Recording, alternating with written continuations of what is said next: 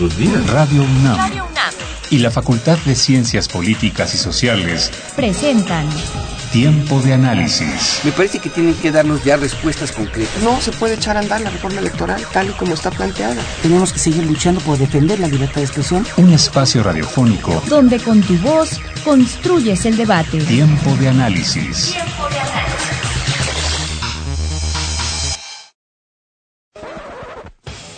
Noches, soy Axel Agüero. Y yo soy Héctor Castañeda, y hoy hablaremos sobre política viral, redes sociales, política distribuida, Yo Soy 132 y otras insurgencias. Sin duda alguna, a partir de la segunda década del siglo XXI, la forma de relacionarse ha cambiado drásticamente debido a las redes sociales. Esta nueva manera de relacionarse no se limita solamente a las interacciones personales entre amigos y familiares, sino que ha trastocado la forma de comunicarse, expresarse y organizarse entre la sociedad y ante el descontento o apoyo que puedan sentir frente al estado de las cosas que les afectan directa o indirectamente y cómo es que quisieran que cambien o que se mantengan. Ejemplos de lo anterior podemos encontrarlos alrededor de todo el mundo, como la oleada de revoluciones en Medio Oriente, mejor conocidas como la Primavera Árabe, destacando el caso egipcio, el descontento de los indignados por el 15M en España, el movimiento estudiantil chileno y en México el movimiento Yo Soy 132 ante las elecciones presidenciales de 2012 o el famoso pase libre en Brasil. En todos estos sucesos ha sido de suma importancia la web 2.0, es decir, el uso de redes sociales, entre las que destacan Twitter y Facebook, como esas plataformas en las que cualquier persona que tiene acceso a Internet y algo que decir puede coadyuvar a la expresión, organización, información y coordinación de acciones a favor o en contra de una causa. En estos sitios virtuales encontramos plasmados a través de palabras o archivos multimedia el enojo, hartazgo, inconformidad, reivindicación o ilusiones y sueños que miles de seres humanos piensan y experimentan de manera cotidiana. Hablar de política viral indica hablar del resultado de una comunicación intensa a través de la red y que además tiene la capacidad de llegar a los millones de usuarios que tienen acceso a Internet en sus hogares, sus dispositivos móviles, cafeterías, escuelas o plazas, destacando por interactuar no solo con las personas que alguien pueda conocer, sino también con miles de seres humanos que comparten una ideología o sentimiento respecto a algo. Pueden ser comunidades distribuidas en distintas partes del mundo y que jamás en su vida han convivido en un espacio físico. La política viral estudia estas nuevas formas de acción colectiva recuperando dos rasgos importantes. En primer lugar, la inutilidad del cuerpo como representación de procesos políticos. Y el segundo rasgo es que nadie realmente coordina la difusión de ideas, prácticas, etc. Quédate con nosotros en tiempo de análisis y descubre la importancia de la política viral, redes sociales y política distribuida en el caso del Yo Soy 132 y otras insurgencias.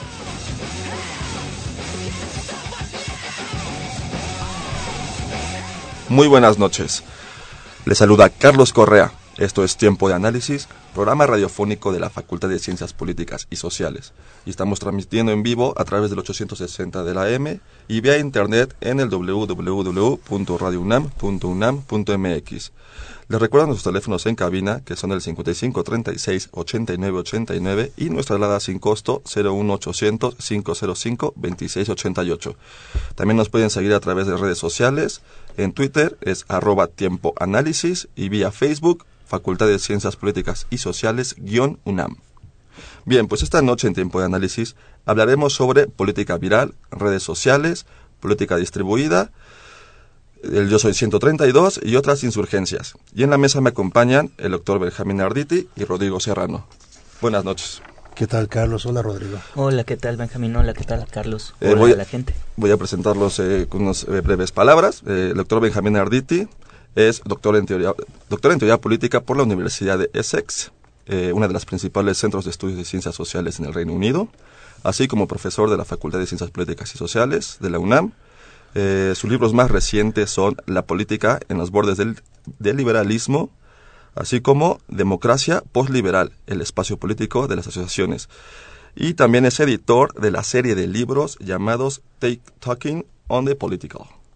Eh, por otro lado, Rodrigo Serrano es egresado de la carrera de comunicación en la Universidad Iberoamericana, eh, integrante del movimiento Yo Soy 132, así como él, es el creador del video Yo Soy 131, que comenzó con esta con, este movimiento, bueno, que, fue pauta para el 132.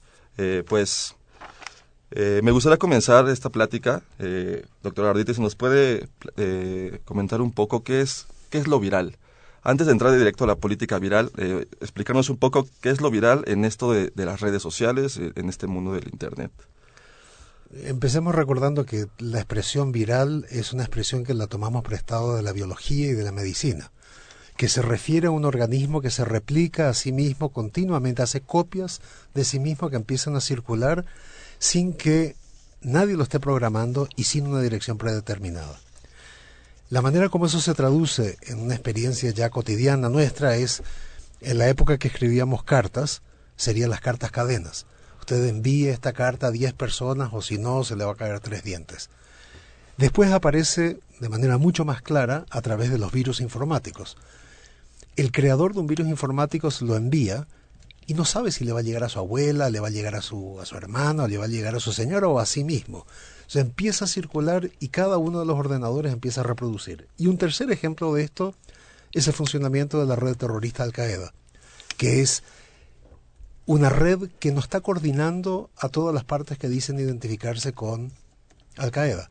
Simplemente tira ciertas directivas y gente que dice, me parece muy padre esto, yo estoy a favor de la guerra santa, voy a repetir lo que ellos están pidiendo y voy a buscar alguna iniciativa que permita avanzar la causa, sin que los líderes de Al Qaeda sepan quién lo está haciendo ni qué es lo que van a hacer. Justamente lo viral creo que ahí eh, lo podemos construir a través de entender el símbolo, ¿no?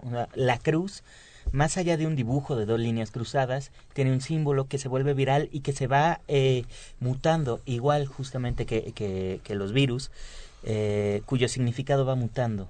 ¿no? ¿no? debemos de perder de vista que lo viral tiene esa capacidad de evolucionar, de cambiar a sí mismo, de adaptarse a un ambiente, eh, sobre todo para asegurar su supervivencia.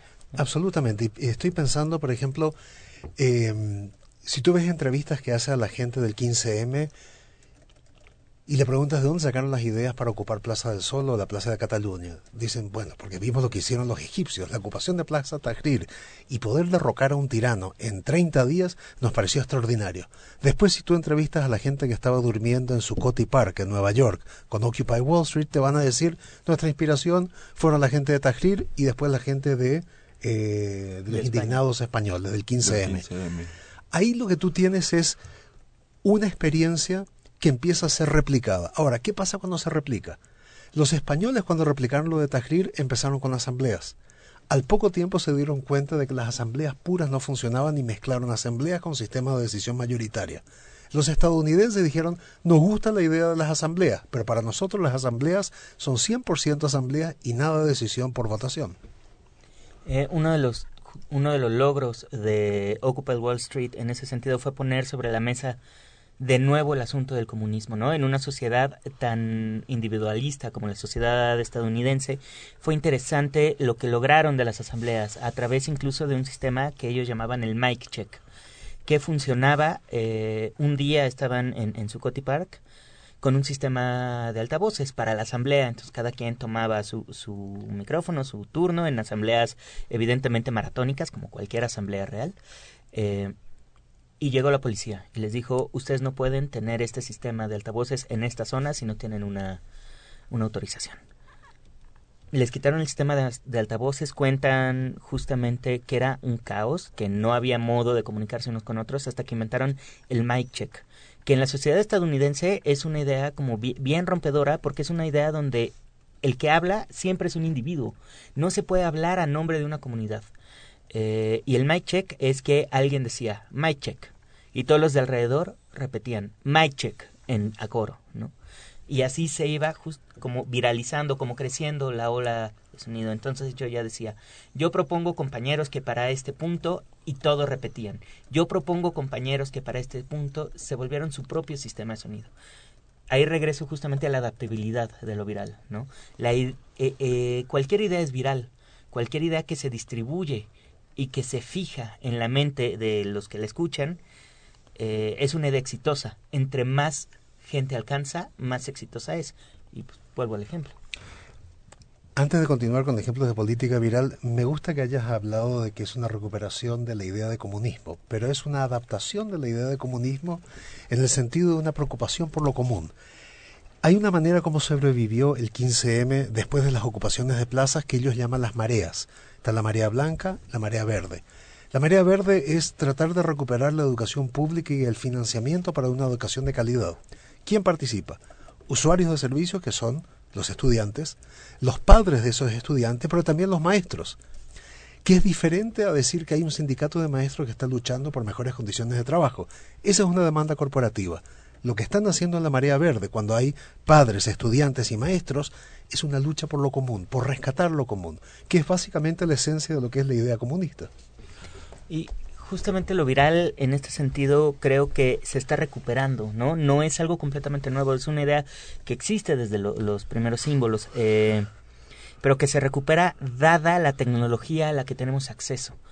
Por ejemplo, en el siglo XX, eh, si el video de 131 alumnos del Ibero Responden hubiera salido, ¿cómo hubiera funcionado? Bueno, hubiera habido un vocero que hubiera sacado una carta, un documento, un desplegado, diciendo los 131 bajo firmantes aquí eh, opinan que X y Y, ¿no? A nosotros eso no nos hace sentido, no nos hace sentido que nos, que, que nos den reglas, que nos den leyes, que se nos ponga voz cuando todos valemos 140 caracteres. Así crecimos, así estamos acostumbrados. Eh, todas estas protestas globales eh, tienen que ver con este cambio de paradigma en la política y en el mundo en el cual ya no estamos dispuestos a la representatividad como tal, ¿no? ¿Por qué necesito yo un representante en un congreso eh, cuando yo puedo expresar mi opinión por mí mismo? En el siglo XIX, a principios del siglo XX, eh, la representatividad era una necesidad técnica. Hoy ha perdido cualquier tipo de sentido en el, en el imaginario de, de la generación más reciente. ¿no? Quiero volver a lo de la representación eh, dentro de un ratito porque ahí sí tengo algo que decir y un poco de discrepancia. Pero quiero, a ver, tú hablaste de que hay un cambio de época, o cambio de paradigma, o cosas por el estilo. Hay una frase de, del presidente ecuatoriano Rafael Correa, cuando asumió el, la presidencia en el año 2007, en enero de 2007, usó una frase en su discurso que un montón de gente la replicó después. Y la frase es esta. Ecuador y América Latina no están pasando por una época de cambio, sino que por un cambio de época. Y muchos lo citaron. ¿Qué, diferencia hay entre una época de cambio y un cambio de época? Lo que estaba planteando este hombre era casi como un cambio de paradigma. Algo brutal estaba ocurriendo. Y supongo que en parte es la euforia de haber ganado las elecciones y en parte porque estaba viendo que hay una marea rosa o giro a la izquierda en América Latina con Evo en Bolivia, Lula en Brasil, eh, Chávez en, en, en Venezuela y así por el estilo. Pero, a ver, si pensamos un poquitito lo que dice él, algo diferente está comenzando. Yo tengo cierta desconfianza hacia los comienzos absolutos. Siempre hay una especie de residuo del pasado en todo tipo de cambio. Pero mi pregunta, y esta es una pregunta que realmente no tengo una respuesta, es, es la siguiente. Cuando uno piensa en el siglo XVIII y siglo XIX, ¿cómo se puede diseminar viralmente una información? La manera más común de esa época se llamaba rumor. Tú agarras y tú dices, yo vi a fulana que estaba con sutano, que a su vez está casado con Mengana. Uh, le está poniendo los cuernos. Lo escuchaba otra persona y para cuando ya la última persona del pueblo se enteraba, descubre que este es un hombre que tiene 20 hijos con 20 mujeres distintas y pobre su esposa que es una santa. Ahora, estoy usando un ejemplo que es un poco banal y no tiene nada que ver con la política, pero nos indica de que hay formas de viralización de información que preceden a la tecnología. Y digo esto a propósito porque querría tratar de evitar que se le dé un peso demasiado grande al lado tecnológico de lo que es formas insurgentes como el 15M, como el YOSO 132 u Occupy Wall Street. La tecnología ayuda mucho, pero hay otras cosas también. Eh, pero entonces, eh, recapitulando un poco, eh, entonces los movimientos sociales, en, los, los, movimientos las políticas virales en este sentido en las redes sociales democratizan este al, al, al diluir el centro al no tener un, una, cabeza este, visible o, o, qué es lo que hace que, se, que, se, que pierda ese centro la política viral. O sea, porque me parece un poco como en ese sentido que la política viral no requiere de un comando centralizado ni de grandes recursos logísticos, sino como un elemento eh, como importante es la espontaneidad en este sentido. O sea, este, y, y, lo veo un poco por lo de, eh, un, ejemplo sería el postmesalto. Eh, a través de, un, de, una decisión de gobierno y un descontento ciudadano generalizado, alguien se le ocurre hacer el hashtag postmesalto y comienza otra vez un movimiento pues que surge un par de semanas, tres semanas quizá, y mucha gente comenzó a actuar a través de ese sentido.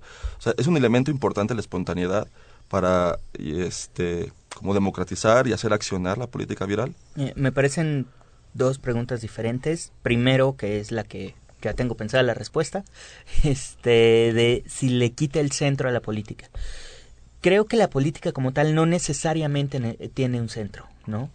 La teoría política aplicada durante el siglo XX eh, era justamente la, política de la institución, ¿no? La construcción de instituciones e incluso la sobreconstrucción de instituciones, tanto instituciones de organización como instituciones mentales, eh, simbólicas, eh, por, en mi opinión, por pura necesidad.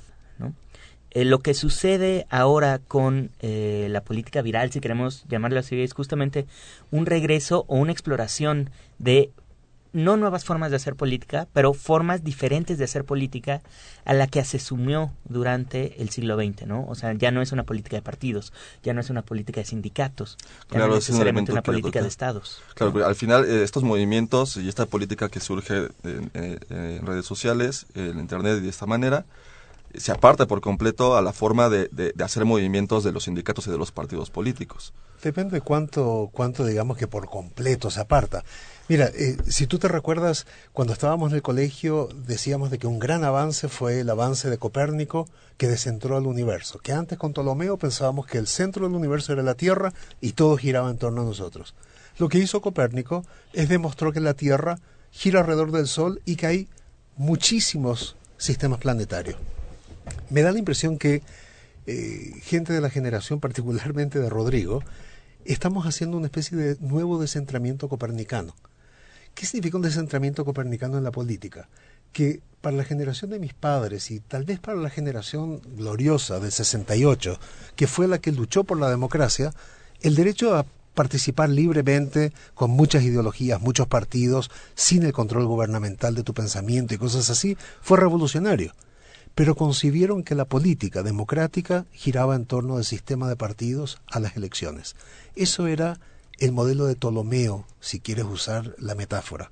Lo que estamos haciendo nosotros, me parece, es descentrando y diciendo, sí, los partidos políticos cuentan, sí, hay política a través de las elecciones y hay mucha gente que va a votar.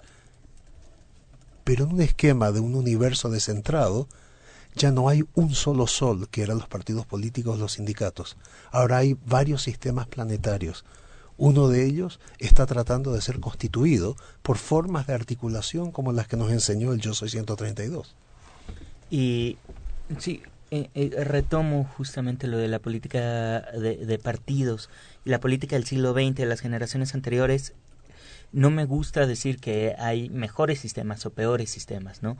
Hay sistemas que van de acuerdo a los tiempos, de acuerdo a cómo la gente piensa y concibe el mundo, y eso es el, cambio de paradigma del que hablábamos. En el siglo XIX, cuando surge la democracia representativa, cómo se desarrolló en el siglo XX, tenía sentido, ¿no? Sentido meramente técnico. ¿Por qué? Porque pues, haces un Estado-nación que tiene una capital, donde tu localidad necesita estar representada en una entidad más grande, ¿no? En un centro alrededor de esa capital. Eh, antes las capitales existían, pero no eran algo práctico durante la Edad Media, por, por, poner un ejemplo, eh, por cuestiones técnicas. Entonces, tomas un representante, mandas ese representante a la capital eh, y esperas que te represente, ¿no? Fin. ¿Por qué? Porque no podías, para cada decisión, tomar un viaje de cuatro semanas en carreta a, la capital. Y no solo eso, un representante que esté, por así decirlo, bien pagado, eh, que esté bien mantenido, para que represente verdaderamente los intereses de su comunidad y no los intereses de alguien que pudiera llegar a comprarlo. Para que no lo lleguen a comprar, lo más fácil es ponerle un precio alto. ¿no? ¿Qué sucede hoy en el siglo XX?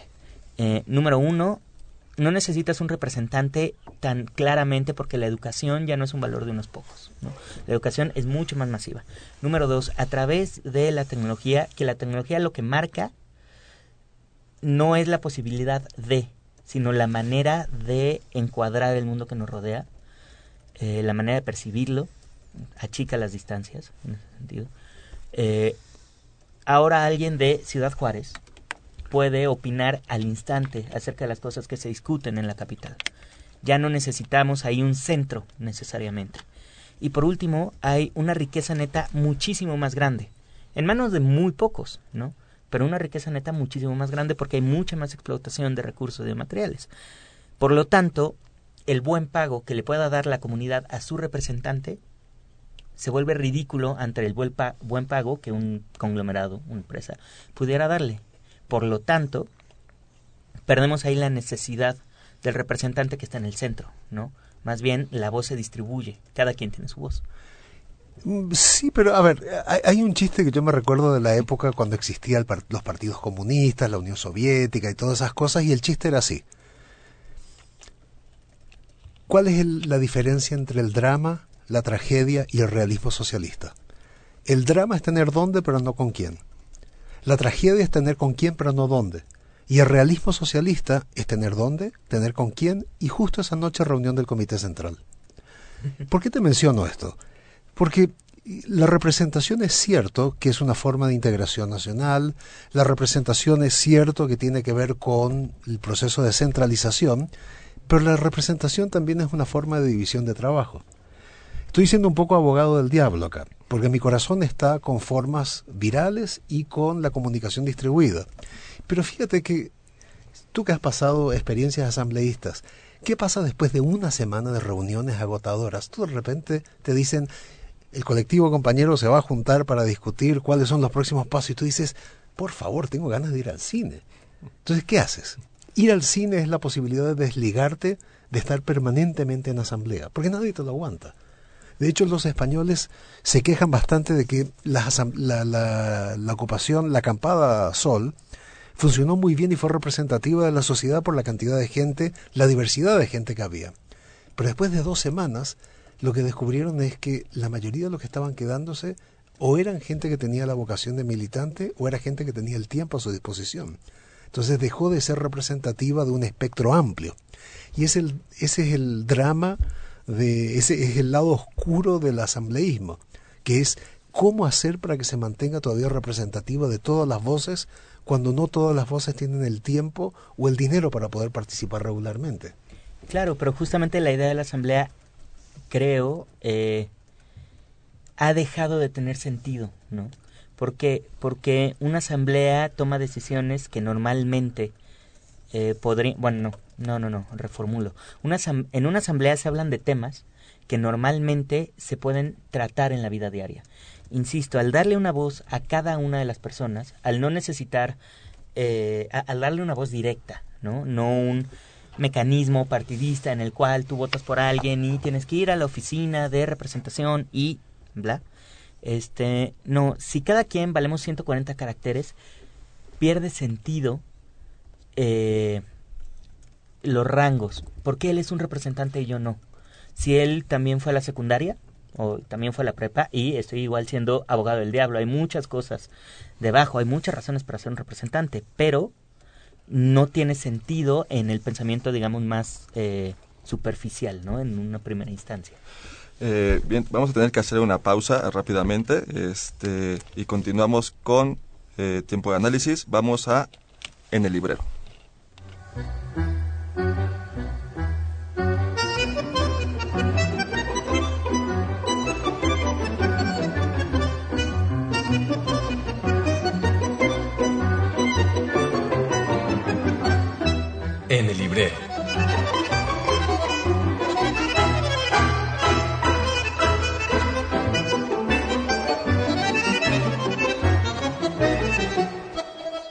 Buenas noches, yo soy Jessica Mejía y hoy en el librero les hablaremos de Tejedores de Imágenes, propuestas metodológicas de investigación y gestión del patrimonio fotográfico y audiovisual. Este libro, editado por el Laboratorio Audiovisual de Investigación Social del Instituto Mora y coeditado con Conaculta, engloba una serie de propuestas metodológicas sobre cómo investigar a nuestra sociedad a través de imágenes estáticas y en movimiento. Fotografías, documentales, cine, video, stop motion son algunos de los géneros que podemos utilizar para investigar más a fondo una problemática social. Sin embargo, no solo se trata de observar, sino también de analizar, archivar, ordenar y reflexionar en torno al contexto completo que rodea a las imágenes. El libro se divide en tres apartados, patrimonio, archivo e investigación social, investigación con imágenes y gestión, puesta en acceso y divulgación. De igual forma, vienen cuatro apartados dedicados a la bibliografía, revistas, videografía y créditos de las imágenes.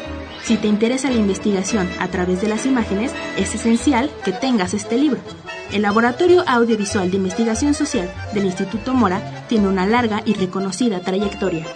Adquiérelo o consúltalo en las instalaciones del Instituto Mora. Continuamos en tiempo de análisis. Eh, pues ya estamos de vuelta aquí en tiempo de análisis. Eh, les recuerdo rápidamente nuestros teléfonos en cabina para los que se quieran comunicar con nosotros expresar sus dudas. Eh, son el 55 36 89 89 y nuestra alada sin costo 01 800 505 26 88. También pueden expresar sus dudas y comentarios en redes sociales, vía Twitter, arroba tiempo análisis y Facebook, Facultad de Ciencias Políticas y Sociales, guion UNAM. Eh, pues retomando el tema de política viral, eh, doctor Arditi, ¿qué nos puede decir sobre la representatividad?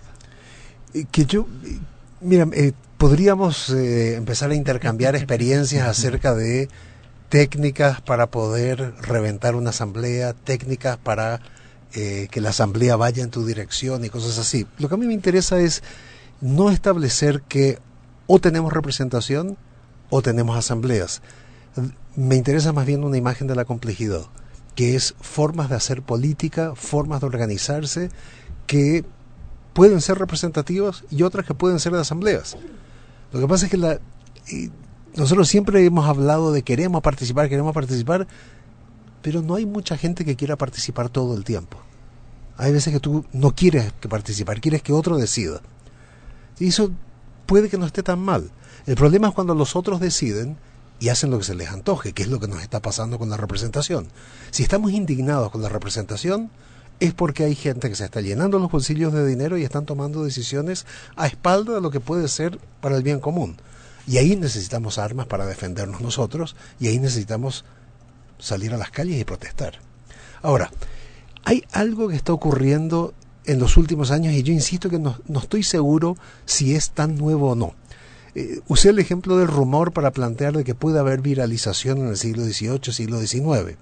Entonces, la duda es, siempre tuvimos esta posibilidad de transferencia de información, conectividad de la gente, y resultó ser que porque tuvimos a Gabino Barreda y un montón de positivistas, a toda costa queríamos meter la realidad en un esquema racional, o se trata de algo más o menos reciente que comienza a aparecer después de la Segunda Guerra Mundial o después de mayo de 68 o tal vez con la invención de las redes. Yo querría pensar que las redes son una de las capas de la acción colectiva, pero es una sola.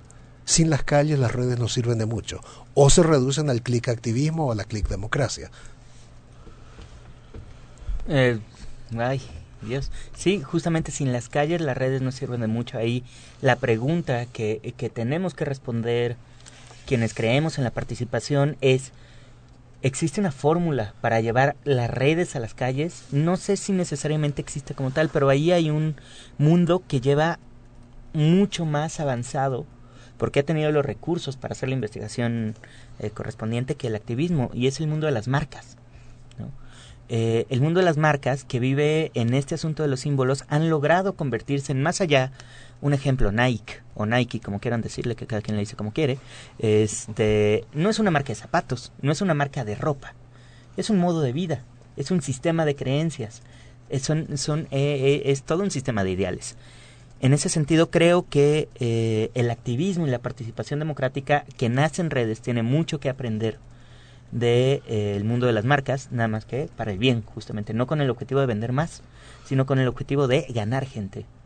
En ese sentido quería preguntarles a los dos, eh, y abordando el tema de cómo las redes, de cómo las marcas eh, conocen al parecer a la perfección lo, lo, viral que puede ser el Internet, el mundo del Internet, porque así es como suelen posicionar muchos de sus, de sus productos. ¿Qué sucede cuando los partidos políticos y el mismo gobierno comienza a entender también este poder y comienza a un personaje o a un candidato lo comienza a vender en las redes sociales tal cual como si fuera una botella de Coca-Cola? Eh, compran eh, bots, los llamados bots, que son gente que realmente no existe, pero genera un, este, por decirlo así, eh, una, una gran viralidad de, de quizás 140 caracteres que ni el mismo candidato está escribiendo, pero se le contrata a una empresa para que se vuelva viral, sin que tenga una sin que sea auténtico esa viralidad, porque no viene realmente de, de la gente, sino viene de, bots, de gente inventada, de gente eh, virtualmente inexistente. Totalmente de acuerdo, pero eso no es algo privativo de las redes. Todo tipo. Hay un filósofo francés ya muerto que se llama ah, Virno. Eh, Paolo Virno, creo que es. No, perdón, ¿qué Virno? Ah, un tipo que hablaba de la velocidad. Decía: donde uno vea un museo de las locomotoras y toda la comunicación por ferrocarriles, tendríamos que hacer un edificio justo al lado que sea el museo de los descarrilamientos de los arrollamientos de la gente porque no funcionaba el sistema de señales, etcétera. ¿Qué indicaba con este ejemplo? Virilio, Paul Virilio. ¿Qué indicaba con este ejemplo? Lo que decía es que la nueva tecnología o lo que sea no es algo que viene solamente para el bien, también puede tener su lado oscuro. Todos hablaban de que la modernidad, el progreso y todo eso nos liberaría, hasta que conocimos los campos de exterminación en la Segunda Guerra Mundial. Una vez que uno conoce Auschwitz, uno ya se da cuenta de que existe la posibilidad de usar la modernidad para los fines más bajos posibles. Entonces hay dos posibilidades, la modernidad para generar vacunas que nos curen a todos y la modernidad para generar un sistema industrializado de exterminio organizado. Lo mismo podríamos decirle a Internet a través de los, los famosos bots, pero también te puedo decir lo mismo de la prensa escrita. El titular del Sol de México y de todos los periódicos de la cadena del Sol, al día siguiente de la visita de Peña Nieto a la Ibero, es decir, el 12 de mayo del 2012 fue éxito de Peña Nieto en la Ibero a pesar del boicot. Orquestado, pese a boicot orquestado. alumnos pagados por el por el PRD. y veía solamente a gente, gente feliz diciendo ya en las portadas. Ahora, uno, la indignación que generó eso fue lo suficientemente grande para mi amigo acá, Rodrigo, como para gestar el video famoso. ¿Por qué no nos cuentas de eso? Eh, justamente eh, el momento donde la indignación fue lo suficientemente grande como para decir hay que hacer algo, hay que responder por dignidad. Eh, y ahí voy, indignación, ¿no? Falta de dignidad. Hay que recuperar esa dignidad.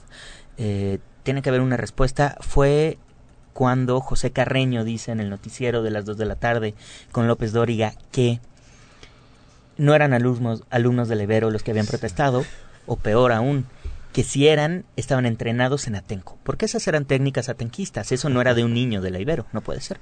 Eh, esa es parte de, de, la indignación. Luego surge la idea de hacer el video y es interesante el proceso de hacer el video. Se creó un grupo en Facebook llamado Video por la Verdad. ¿Pero por qué dices se creó? ¿Por qué no dices directamente creamos? Bueno, hice, hicimos. Creé un grupo en Facebook este llamado Video por la Verdad. Invité a mis compañeros, a los que conocía de la Ibero, pero ahí la indicación fue inviten a quienes conozcan los, de la Ibero. Este grupo terminó teniendo 2.500 eh, miembros, ¿no? Justamente a través de redes, de yo conozco a tal, tal conoce a X, X a Y. Eh, y solicitamos su video grabado por su propia voz con un discurso previamente escrito eh, y diciendo su nombre y su número de cuenta, ¿no? Diciendo, hey, yo soy una persona real, no me entrenaron para nada. Recibimos 131 videos para las 12 de la noche, esos los editamos, se editó con Ana Rolón, Ana Rolón estuvo en todo el proceso de creación del video, eh, y ahí hay algo importante justamente de cómo funcionan las dinámicas de redes. Al momento de decidir el nombre, del video eh, hay una discusión que recuperamos hace un año. Eh, Ana Rolón dice, ¿cómo le vamos a poner al video? Y yo le digo, ¿cuántos videos tenemos? 131. Ah, 131 alumnos de la Ibero responden. Eh, y Ana dice, es muy largo, ¿por qué no le ponemos alumnos de la Ibero responden? Y ahí hubo como un pensamiento muy, muy estratégico de cómo funciona el Internet. No, 131, eh, el número tiene mucho impacto, son 131 personas, ¿no? Bueno, nosotros no nos imaginábamos el nivel de impacto que iba a tener el número, tanto que se convirtió en la bandera. Yo soy el 132, un asunto de pertenencia, este, un asunto de impacto. A mí me queda claro que muy poca de la gente que llegó al video, eh, de los 2 millones de views que tuvo, muy poca gente vio los 11 minutos y con todos los 131 alumnos de la Ibero. Quizás sin ese título no hubiera tenido tanto impacto, ¿no? Pero ahí vamos a cómo funciona el Internet, cuál es la estructura lógica en la que uno analiza la información del Internet, en la que uno analiza en general la información eh, y qué es lo que uno comparte, qué es lo que genera eh, engagement que le dicen. Eh, antes de continuar con esto, hay un detalle que quería comentar. Hay una amiga y colega muy querida de la UAM que se llama Claudia Salazar, que escribió un artículo sobre yo soy 132, pero ¿qué es lo que significa usar la primera persona de singular, yo? Y después el número 132, porque dice su argumento, y me parece muy, muy eh, eh, interesante, su argumento es este. Por lo general, cuando uno habla de política, habla de nosotros. Eso es correcto. Pero dice, hay algo especial con Yo Soy 132, por accidente tal vez, que se usa la primera persona de singular para hablar de política, conectándolo con el colectivo de 132. Yo, primera persona de singular. Ahora, por lo general cuando uno dice yo, eso se asocia con el, individualismo posesivo, liberal, burgués, etcétera. Pero el argumento de Claudia es que esto no es un individualismo, sino que un proceso de individuación dentro de un colectivo. Y me parece que eso eh, le, dan, le da justo en el, en el blanco, en el sentido de que está rescatando lo que es la acción colectiva en el presente, parece ser un tipo de acción que busca el rescate de la singularidad de los individuos, pero haciendo una acción colectiva, que es muy diferente de lo que es cómo funciona el mercado. La idea del mercado es cada uno por su cuenta y que gane el que tenga mejores recursos o sea más hábil. Acá es rescatar la singularidad dentro del colectivo. Y justo regreso un poquito, ¿no? A cada uno tiene su voz en 140 caracteres, ¿no? Y regreso, ¿qué hubiera pasado si esto hubiera sido en el 68? Hubiera sido un 131 abajo firmantes. Aquí parte del éxito que pudo haber tenido el video y que tienen experiencias similares en todo el mundo de, de colectivismo es que hay muchos, hay un colectivo, pero donde todos tienen cara y donde todos tienen voz y donde todos tienen personalidad, no la sublimación del yo en pro de un partido o en pro de un sindicato. Eh, e, eso me parece como muy rescatable de toda la experiencia del Yo Soy 132. Y me parece rescatable también del principio, donde no se buscaba hablar a nombre de un colectivo. Recuerdo las primeras entrevistas de medios, los primeros todos que se nos acercaban y preguntaban, bueno, ¿qué hará a continuación Yo Soy 132? La respuesta era, no sé qué hará Yo Soy 132. Porque cuando hablo de Yo Soy 132 te puedo decir qué voy a hacer yo, ¿no? Está bien eso, eh, pero para mí la importancia de Yo Soy 132 es que haya existido, punto. Independientemente si haya logrado sus objetivos o no. Si uno agarra y hace costo-beneficio, uno dice sus objetivos, parar la imposición de Peña Nieto, democratizar a los medios. Y uno dice, mmm, quedaron cortos. Pero me parece que la, el impacto no tiene que medirse en términos de estos objetivos cuantificables, sino que tiene que medirse por el mero hecho que hayan existido hayan movilizado a la gente y hayan mostrado a la gente que se puede hacer política de una manera diferente. Si tú comparas esto con lo que fue la protesta estudiantil en Francia en mayo de 68, fue más o menos así. Ellos lo que plantearon es poner fin al capitalismo. No lo pusieron, no le pusieron fin, pero cambiaron mucho de lo que, de la manera como nos relacionamos nosotros. Eh, bien, pues tenemos que ir rápidamente a otra, a otra pausa, nuestra última pausa de la noche. Eh, Vamos a escuchar a Andrea Lafourcade con Derecho de Nacimiento y volvemos. Ya, esta es la buena, esta es la buena. para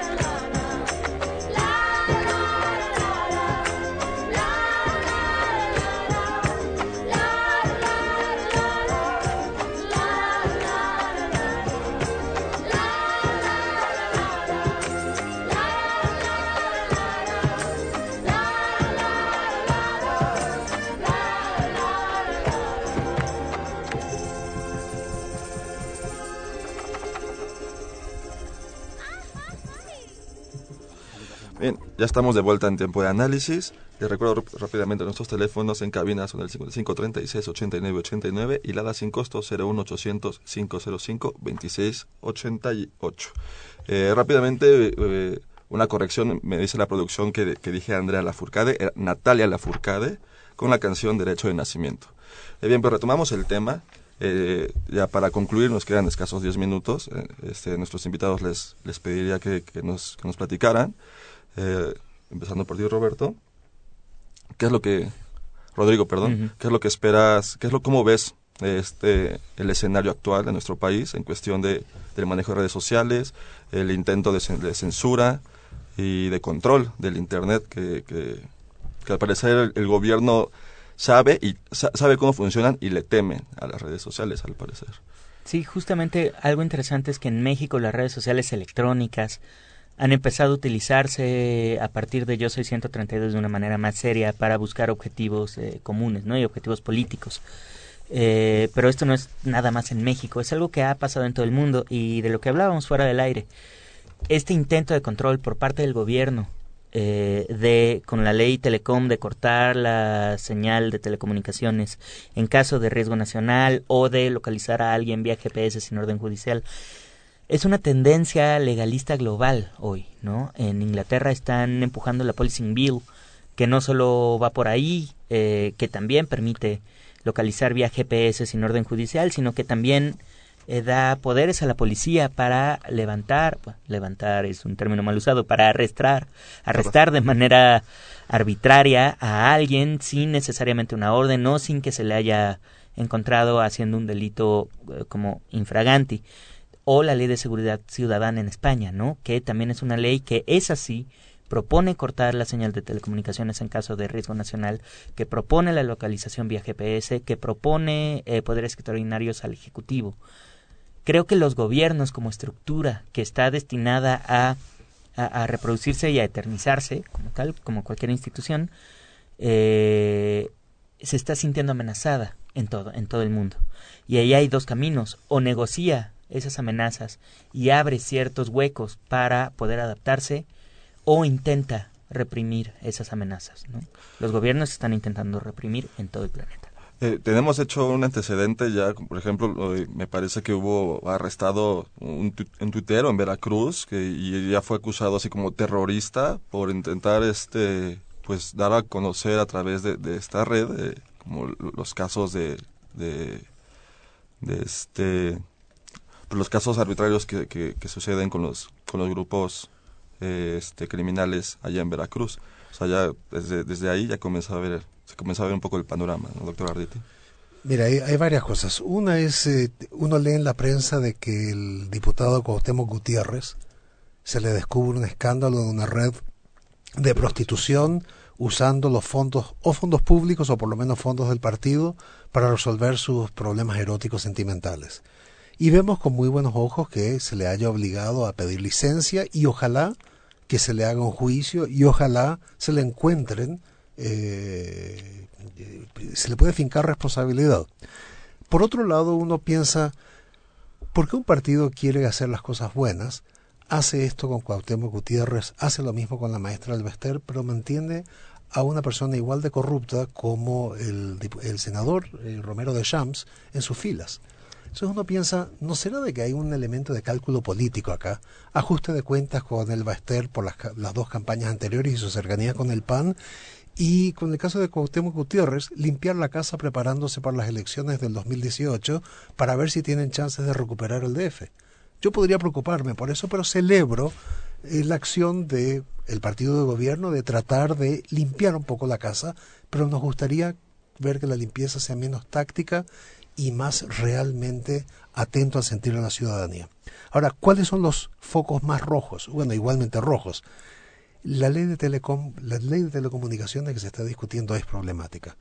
No puede ser que el señor Lozano del PAN haga un documento que lo presenta como resultado de la comisión sin que los demás miembros de la comisión hayan participado del debate. Eso no es un documento de una comisión. Y no se puede responder diciendo de que la gente del PRD que le está demandando de que hay que presentar un documento consensuado estén simplemente retrasando la discusión. Hay un elemento antidemocrático acá que está claramente presente. La ciudadanía eh, sigue pesando la distinción entre izquierda y derecha, es cierto, pero la gente ya está un poco más cansada y no está aceptando de buenas a primeras de que izquierda es buena y derecha es mala o viceversa, sino que hay que estar despierto. Y acá tenemos, mis ideas es, primero, seguir explotando lo que es la nueva idea del express yourself, exprésate a ti mismo a través del periodismo ciudadano. Cualquier persona con un teléfono celular inteligente puede grabar una barbaridad y hacerla circular. Y hay gente que tiene que hacerse responsable. Dicen que van a suspender a los policías que golpearon a la gente frente a Televisa después de la marcha que se hizo ante el Senado. Segunda cosa es que hay, están surgiendo respuestas institucionales interesantes. Por ejemplo, un equipo de gente muy joven que yo conozco que se llama Borde Político. Borde Político lo que está haciendo es una marcación al hombro a los diputados y senadores a nivel federal. Uno entra al portal de Borde Político y puede hacer un seguimiento de cuántas veces participó un diputado o una diputada, cuántas veces estuvo ausente de las sesiones, ha propuesto algo alguna vez, da declaraciones a la prensa, se muestra activo con la ciudadanía. Creo que esto es una forma de, de presión que es paralela a la opinión pública. Es la manera como yo lo veo, Borde Político está ofreciendo el equivalente del Google para periodistas, para ciudadanos, para saber qué es lo que están haciendo sus legisladores. Una tercera cosa es iniciativas que uno le puede gustar o no gustar, como el Congreso Popular. Ahora, el Congreso Popular ha tenido detractores y tiene gente que simpatiza. Yo fui uno de los firmantes. ¿Qué es lo que busca hacer? Abrir una discusión. Una discusión que no se sabe hacia dónde va a ir, pero abrir una discusión en torno a si es legítimo o no eh, la, nueva la nueva ley de energética que va a abrir el petróleo y posiblemente la posibilidad de fracking a las empresas privadas. Diría que lo último, para mí por lo menos, es que hay que seguir explotando lo que es estas formas de comunicación distribuidas, sistemas de comunicación distribuidos como fue la experiencia de Yo Soy 132. Es demostrar que la ciudadanía no necesita esperar seis años para la próxima elección para poder tratar de cambiar las cosas. Si uno quiere cambiar las cosas, la cambia aquí y ahora. Y justamente ahí voy a la inmediatez, ¿no? La inmediatez de las tecnologías ha aumentado la inmediatez del ritmo social y creo que los gobiernos no han sabido adaptarse a esa inmediatez. Eh, no, la democracia no se queda nada más en ir a votar y eso es algo que 132 siempre lo dijo. La, la democracia es algo como borde político, un marcaje personal de los representantes en esta democracia o la idea de formar otro tipo de democracia que yo no tengo la respuesta cómo es, pero que sea verdaderamente más representativa, más igualitaria, más justa. Y creo que ahí las tecnologías son solo una herramienta las tecnologías no sirven de nada, así como el martillo no sirve de nada si no se utiliza para construir casas. Claro. Pues quiero darle las gracias a nuestros invitados. Muchas gracias Rodrigo Serrano, muchas gracias doctor Benjamín Arditi. Este, necesitaríamos otros 10 programas más para continuar con, con, esta, con esta plática que da para mucho. Eh, quiero darle las gracias a ustedes por sintonizarnos.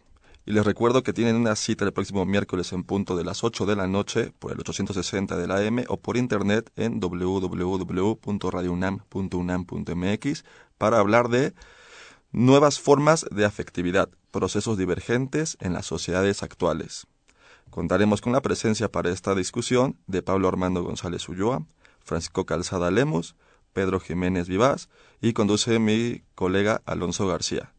Eh, te recuerdo que nos puedes seguir eh, toda la semana vía Twitter en arroba tiempo análisis y en Facebook Facultad de Ciencias Políticas y Sociales UNAM.